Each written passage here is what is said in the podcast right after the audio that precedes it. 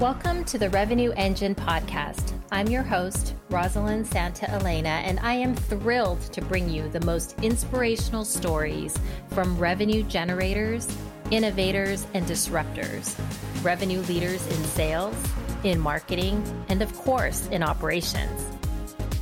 Together, we will unpack everything that optimizes and powers the revenue engine. Growth Farm Production. Are you ready? Let's get to it. Product led growth, or PLG, has become a significant go to market strategy for many organizations. But it isn't easy, and many of today's tools are not purpose built for PLG. So, what can companies do to be successful with product led growth? Salespeople often hate their CRM. Why?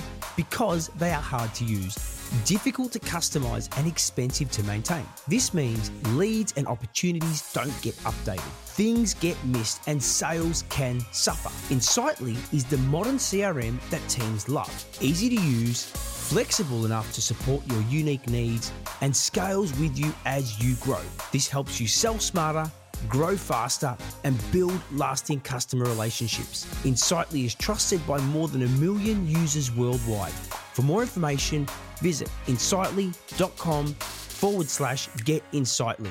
In this episode of the Revenue Engine podcast, Arjun Saxena, the CEO and founder at Humanic AI, shares his insights on what PLG is, how to be successful with product led growth, and how to bring together data, insights, and campaigns into one view to accelerate your revenue. So, super excited to be here with Arjun Saxena. Did I say that right? Yes. Perfect. the founder and CEO at Humanic AI. So, for those of you who are not familiar, Humanic AI is the AI powered CRM built for today's modern product led growth companies that brings together data, insights and campaigns into one powerful no code solution. I love that no code part. so, welcome, Arjun, and thank you so much for joining me. I am super excited to share your story and just learn from you. Thank you, Rosalyn, for inviting me on your podcast. Um, super honored. Yeah, so brief background about me I'm Arjun Saxena. I've had 20 odd years of product and engineering roles at Adobe, um, Yahoo, Evernote, a couple of other startups. But most yeah. importantly, I was at um, Adobe Creative Cloud for a number of years, building out. You know, most people don't realize that Creative Cloud is basically a big social network. We had, you know, close to 400 million Adobe IDs when I was there. And, uh, wow. uh, you know, we don't see it as such. Uh, and there was all this, um, you know, uh, understanding of what we can do with all this data. So I stood up uh, the first sort of personalization um, to understand from data and, and, how to get people to get more out of Photoshop and Illustrator and InDesign and you know all these other tools, and that sparked. Uh, you know, real idea that this product usage data or the user activity that people do is mm-hmm. a leading indicator of revenue outcomes. So, uh, what people are doing in a PLG, product led growth motion, eventually will translate into revenue.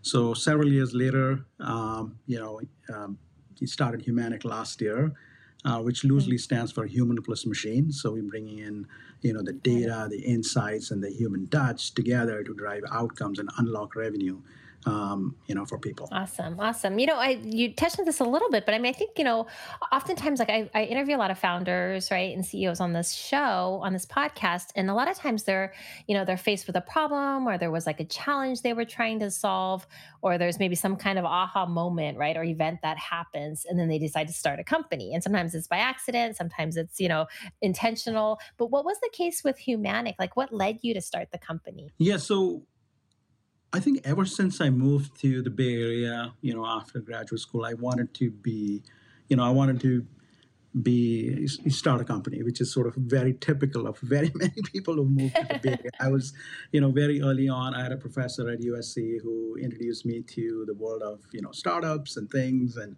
I was always jazzed by this idea of being a founder.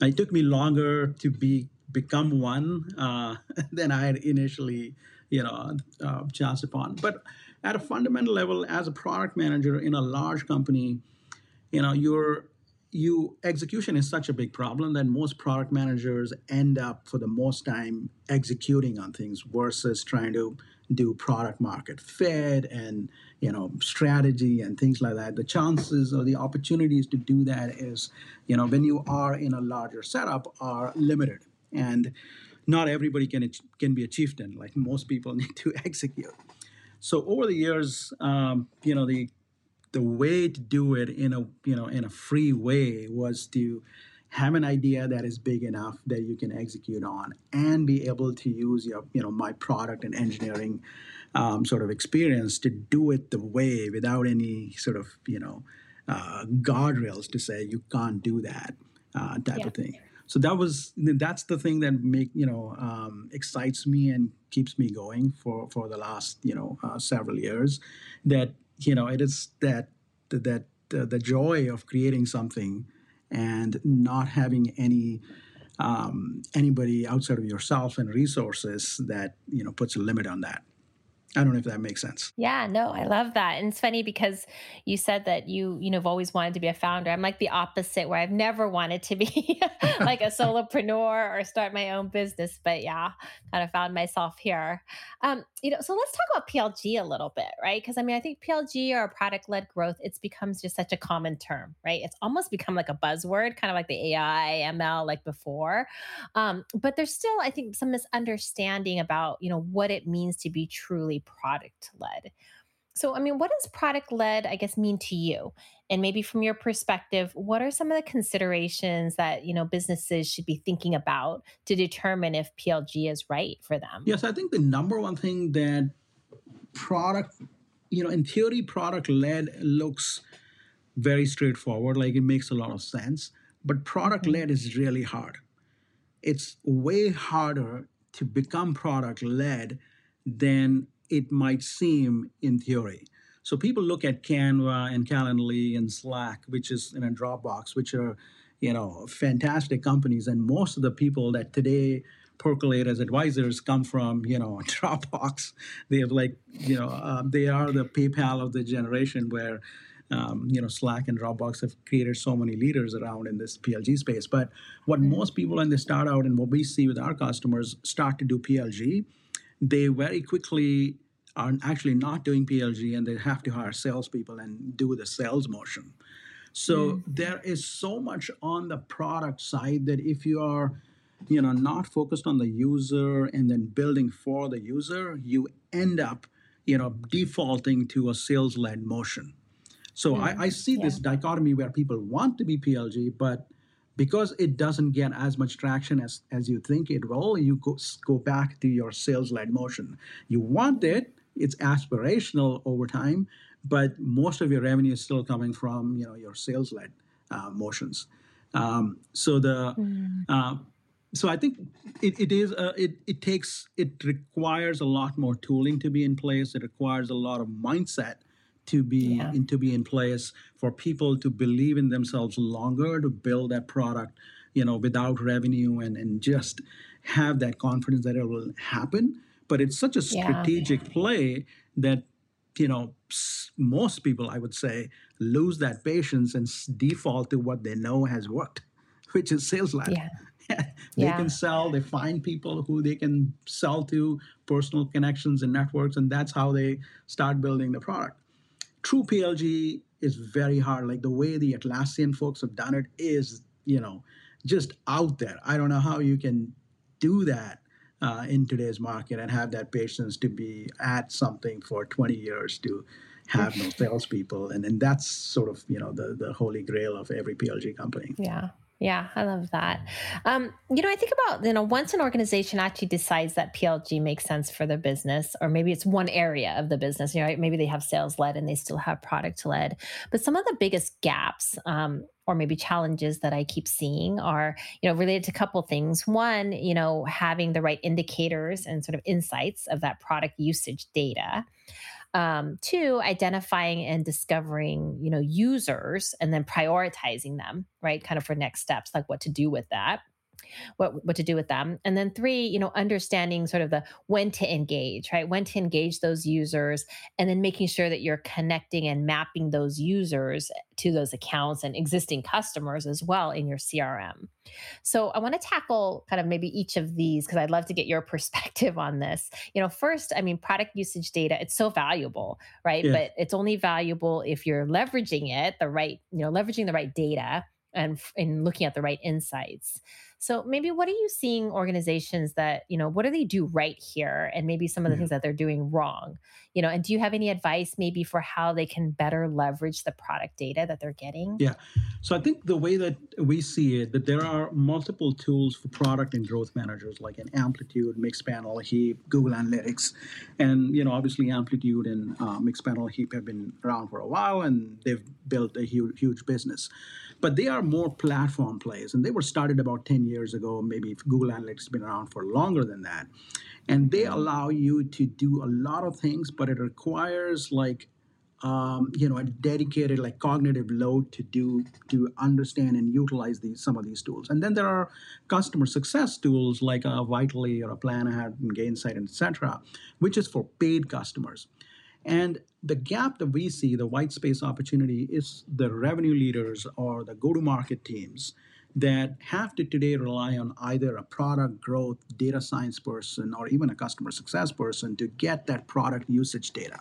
They they don't have there is no today no process or a team that's attached to a revenue revenue team to say you need user activity data here it is. And there is no billion dollar tool today in the market where people can deploy it and say, you know, here is, you know, here's all the product usage data, here's all the payment data.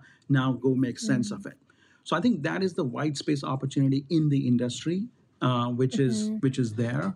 So user activity data is in, you know, we we see two leaps. There are larger companies, call them like, you know, over twenty million dollars that have all these user activity data in a snowflake. Then they do reverse ETL, put it in you know some of these PLS tools that have come up, and that is you know mm-hmm. those are targeted um, for the the larger companies like the uh, Miro or, or, you know some of these 20 30 million plus companies but there is a whole bunch of 5 million to 20 million ARR type companies that don't have the sophistication of having snowflake and reverse ETL mm-hmm. and you know instrumentation in place um, all the billing data in Stripe because it's all fragmented and for those mm-hmm. revenue teams, there's a real challenge to say, I know I need this, but there is no way to do that uh, today. Mm. And that's so, you know, um, you have to sort of basically that's what Humanic is building this, what we call the small loop. To say if you're mm-hmm. five to 20 million ARR and you are in a PLG, you are a PLG company that is growing rapidly. You have 20, 30, 40, 100,000 users that are coming up you put them all in a CRM like a HubSpot and Salesforce, you don't have any way of prioritizing who's actually doing what. What is their payment yeah. and what is their user activity and how will I how do I see trends? Like how do I see this person is connected to the other person? Uh, mm-hmm. And that's why you know you need a, what we call a ramp to a HubSpot or a staging CRM or a PLG CRM that is mm-hmm. built to say put your 100,000 users that are coming in from user activity in a Humanic tool and you use your CRM for upsell. In a PLG motion, revenue teams use a CRM for upsell motions where you're doing six, seven figure deals with, you know, you get Boeing or something and you, you can't sell them on, on self-serve. But for everybody yeah. else, you need a way, and that's the gap in the industry. Uh, that mm-hmm. there is a, there isn't a CRM that is built, purpose built, that is data first, uh, like you know HubSpot and Salesforce or everything else that they do. They are not data first.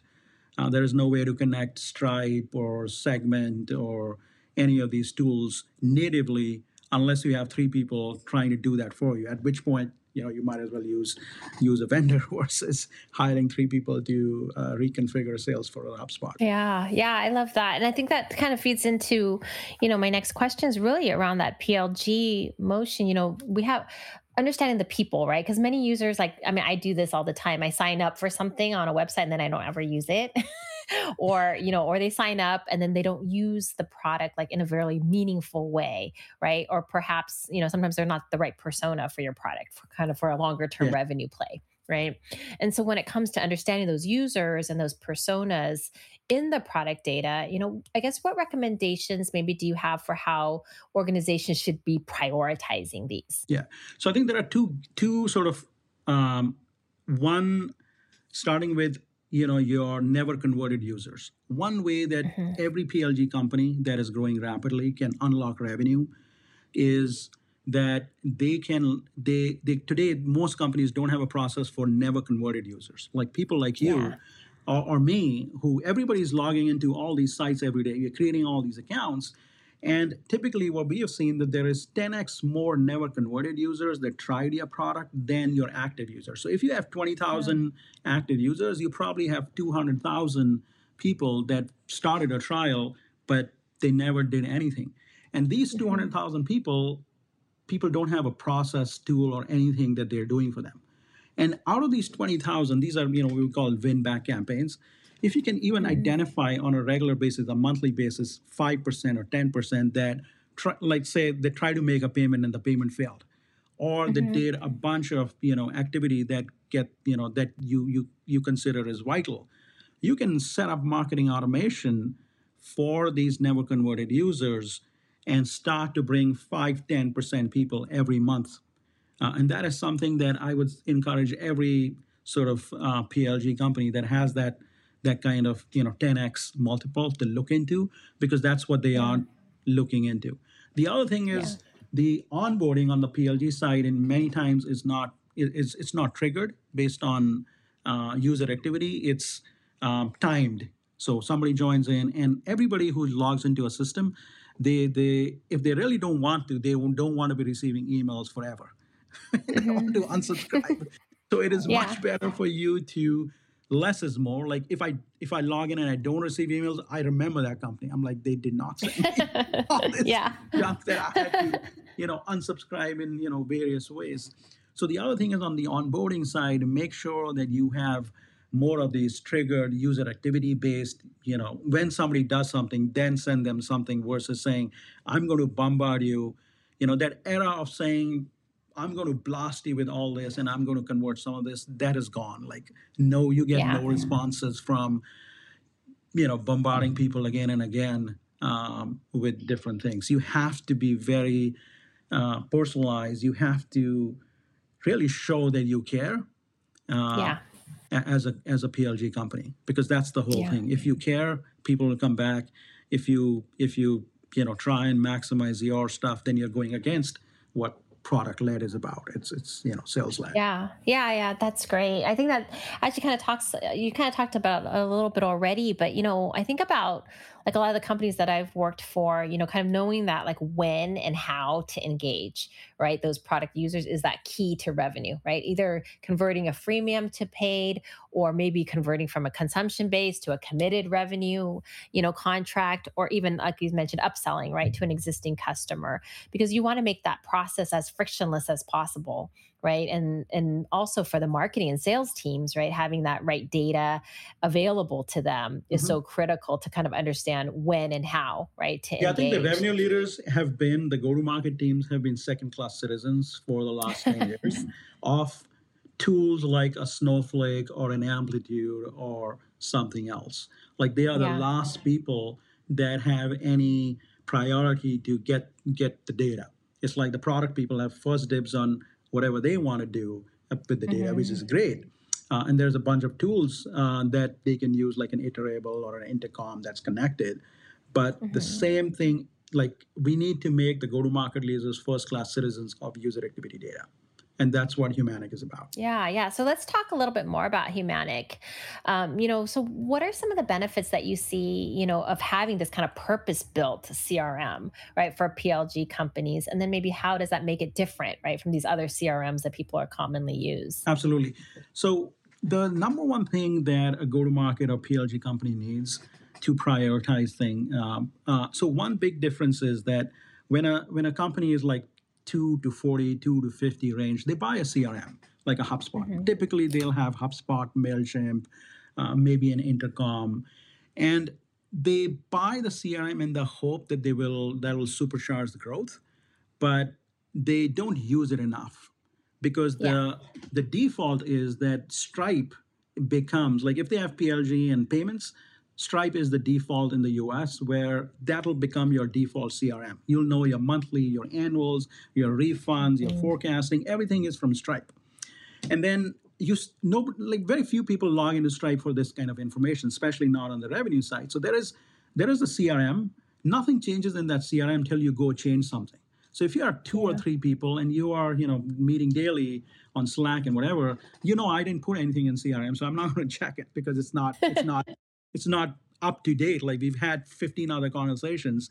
So Yeah. more i think 70 to 80 percent of the teams unless there is like a gun to their head or a discipline enforced by a sales leader stop using crm after some time till they become much bigger and they need all of this coordination in an organized way so when you're starting up your stripe is your default crm and then segment which is your user activity data is the other place uh, where you have this information. The first thing you need is you need to combine the payment data with the user activity data. So you need to see if somebody's been paying you for a while and they are in the lowest quadrant of usage, no matter what company you are in, that is a problem. Right? Whether you put it in Snowflake and do all these other things, the number one thing you need to know somebody's been paying us for a while, they aren't using the product. Right? Yeah. So I think it's that simplicity that we are focused on to say if you have 10, 20, 30,000 users, the number one thing you need to identify is this who's paying you a bunch of money isn't using the product who's mm-hmm. paid you a bunch but you know who's just started paying you but they are crazy users Yeah. those are your evangelists right? You can upsell to them. So before we apply machine learning and all this rocket science that we have um, that's the framing that you need in that early stage plg motion where you're 5 to 20 million arr you have some product you have some users but you need a system where it's updating on your own. Every time you log into humanic things would have changed. Yeah. because your stripe is telling you new people have joined new people have you know some people have churned you have that data. So that becomes you know that becomes your um, uh, go-to place to find relevant you know what if you did a marketing automation how did it impact you? It impacted you because there was some subscriber movement that happened. And and like I said, it it requires strategic product focus to remain true to being PLG, uh, and and even if you have a parallel sales motion, like once you reach a limit or you have that, you are going to continue to invest, like you were saying earlier before our podcast started. Like PLG is here to stay. So even if you are HubSpot or a Salesforce and you have like hundreds and thousands of salespeople, you still have people, small companies, you know, that are coming in and joining Salesforce. So you always will need a purpose-built PLG CRM, even if you're a larger company. But the problem is- exacerbated for smaller companies because their revenue teams need to unlock revenue month on month, quarter on quarter, but mm-hmm. they just don't have any way of accessing data that that it, they already have. They have Yeah. this data, but Yeah. they they don't have a way to access it on a daily basis and make outbound or marketing automation optimizations based on that live data. Yeah. Yeah, no, that's completely, and that resonates so much with me. Even though we're just doing audio, you can see me like nodding and nodding because it resonates so much. I mean, I see a problem with that in my past life as a practitioner, right? Kind of being on the ops side, supporting the revenue team. Yeah, sorry, I'll add more to it. So Yeah. this is a, a dysfunction that exists even in larger companies. You may imagine mm-hmm. that there is a you know hundred million dollar company that has all this sorted out, and the big thing about marketing has always been that this will be a big, huge loop. Like all this data will come into this platform, and you know we used to do that at Adobe. Adobe is a marketing cloud company. They are one of the biggest players, and they send a billion emails a year, and everything is supposed to be all this, you know, grand vision to say it's seamless, it's beautiful.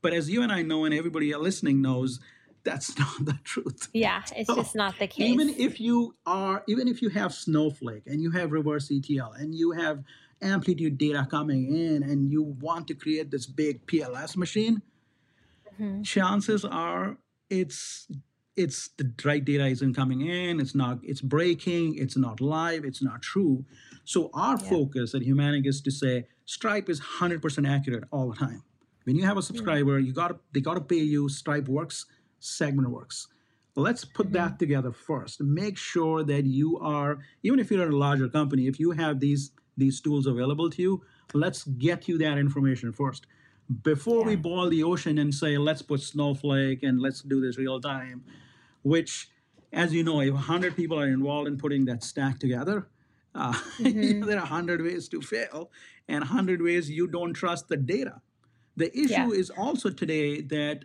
once the system becomes so big it people don't trust people won't make outbound calls or reach out to their customers if they if they even you know if they detect like this may not be true. And most mm-hmm. people when they look at charts and graphs they believe that they don't believe it till they Yeah. cross question five times before calling a customer so Yeah. I think the bigger bigger loop, the larger loop that some of our other players in the PLS space are focused on have those challenges around trust and things. Um, so we are focused on this, like this is live data, this is true data, this is what the company is running on, and we are making go-to-market teams, modern revenue teams, first-class citizens of this data. Yeah. That's I our love that. focus. That's sort of Act One, and then you know we'll we'll see about Act Two and everything else. Yeah. Yeah. No, I love that. I mean, that's already a huge problem to solve. And it's definitely a big gap, I think, at least from my perspective that I've seen in the market, just with companies that I work with, as well as being, you know, an and, and you know a lot of people the other difference between us and many of the you know folks around us is that most of the other pls companies use crm like a salesforce as a source of truth they Yeah. pull from salesforce they do whatever magic and put it back into salesforce. Now our fundamental assumption is that in our icp 5 to 20 million the crm is not your source of truth. It has got so much garbage that there is an industry about cleaning up CRMs and the companies that come in and make hundreds of thousands of dollars just cleaning up your CRM. Because when you start, you put so much crap into that that Yeah. by the time you have 20 people in the company, you don't know what is what is right and what is a, lead and what is not a lead. So Yes. that is something that is, you know, we we don't we don't we push into a CRM like anything that is of value, but Mm-hmm. we don't clutter CRMs with more with you know raw leads unless they are processed. So that's another sort of fundamental difference that we see with our competitors as to, you know, where the problem is. Yeah. Yeah. Well, I love that. I love that. I definitely definitely resonates with me. um, okay. So, you know, when I think about the revenue engine podcast, right, I'm always hoping that others are going to learn how to accelerate revenue growth, power their revenue engine. And, you know, as a as a, you know, two-time founder, I think multi-time multi-time founder, you know, are there things that maybe you wish you knew earlier? Or maybe that you might do differently if you could, you know, kind of hit the reset button and do it again. Um, I think the biggest thing is that when I was starting out, I always expected, you know, somebody like I had this vision that I'd find some mentor, some advisor who, who will sort of tell me how things work, and so it'll accelerate my path. And I'll, you know, a lot of people look go to entrepreneurship schools at Harvard and Stanford and other places, but the best Yeah. advice I've figured out, I think it was from uh, some Twitter post, is like go do your first shitty startup there is nowhere to learn by reading books and things uh, and you know theory because it's a practical thing Yeah. you have to be able Yeah. to hire people based on your yourself and you know where i've got to is you know i've got to a point where i've where i i know that i can figure out anything that i s- set my mind to and once Yeah. you have that belief that you can figure out how to get to the next level you will keep figuring it out. So if I knew this like years ago that I can figure this out without waiting and asking and reading and going to school, uh, I would be further ahead. Yeah.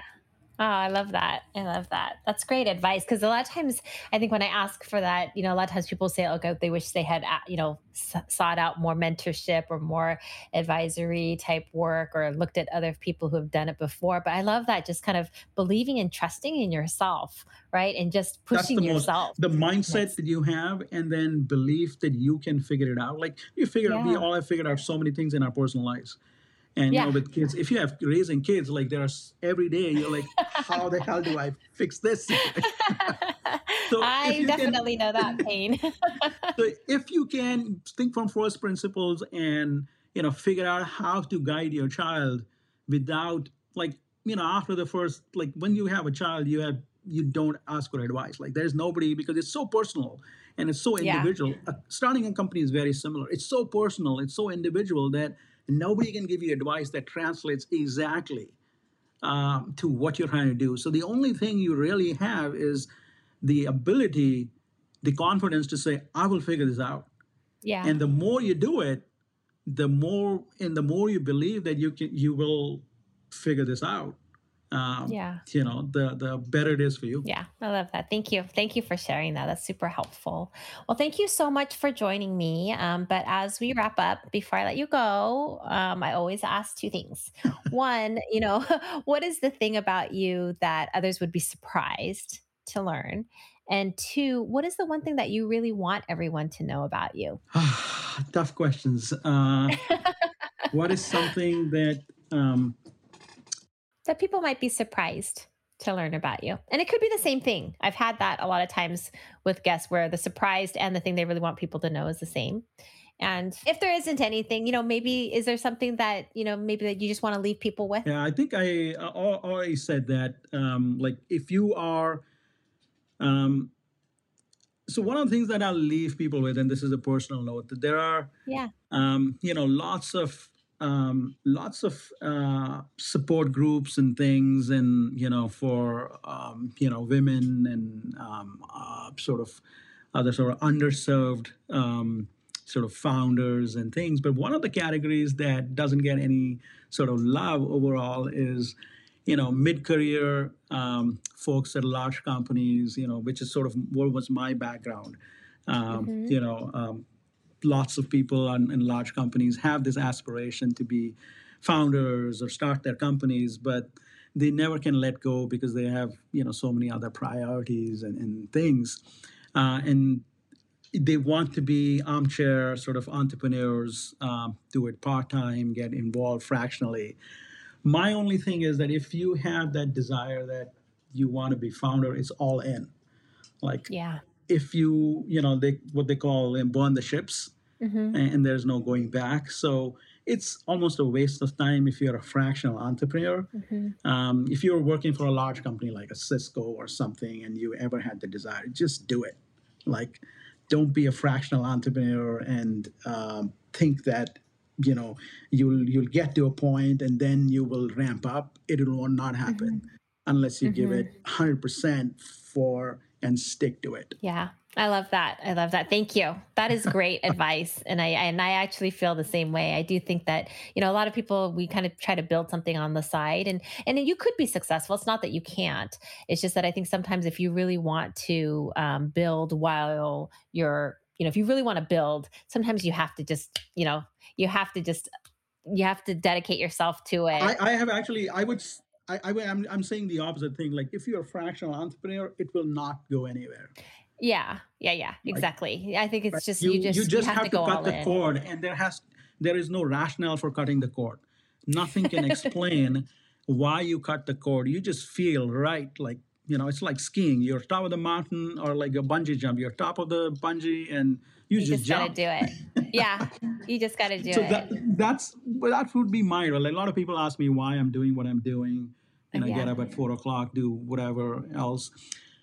It's just it just feels right, and uh, that's it. That's awesome. That's amazing. Thank you so much for sharing all of that. And thank you for being a guest on the podcast. Really appreciate just your time and your insights. I think there's a lot of great learnings here and you know, great advice as well around being an entrepreneur. So thank you. Thank you very much for having me, Rosalyn.